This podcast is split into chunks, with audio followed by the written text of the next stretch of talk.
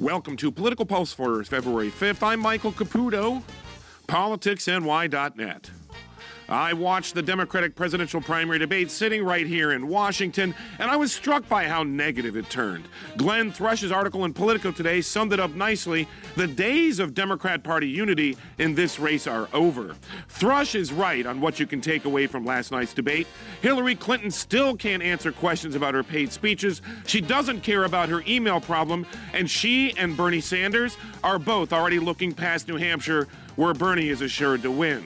It's also becoming increasingly clear the two of them don't like each other very much. And that's a problem for Hillary because the public doesn't like her much already.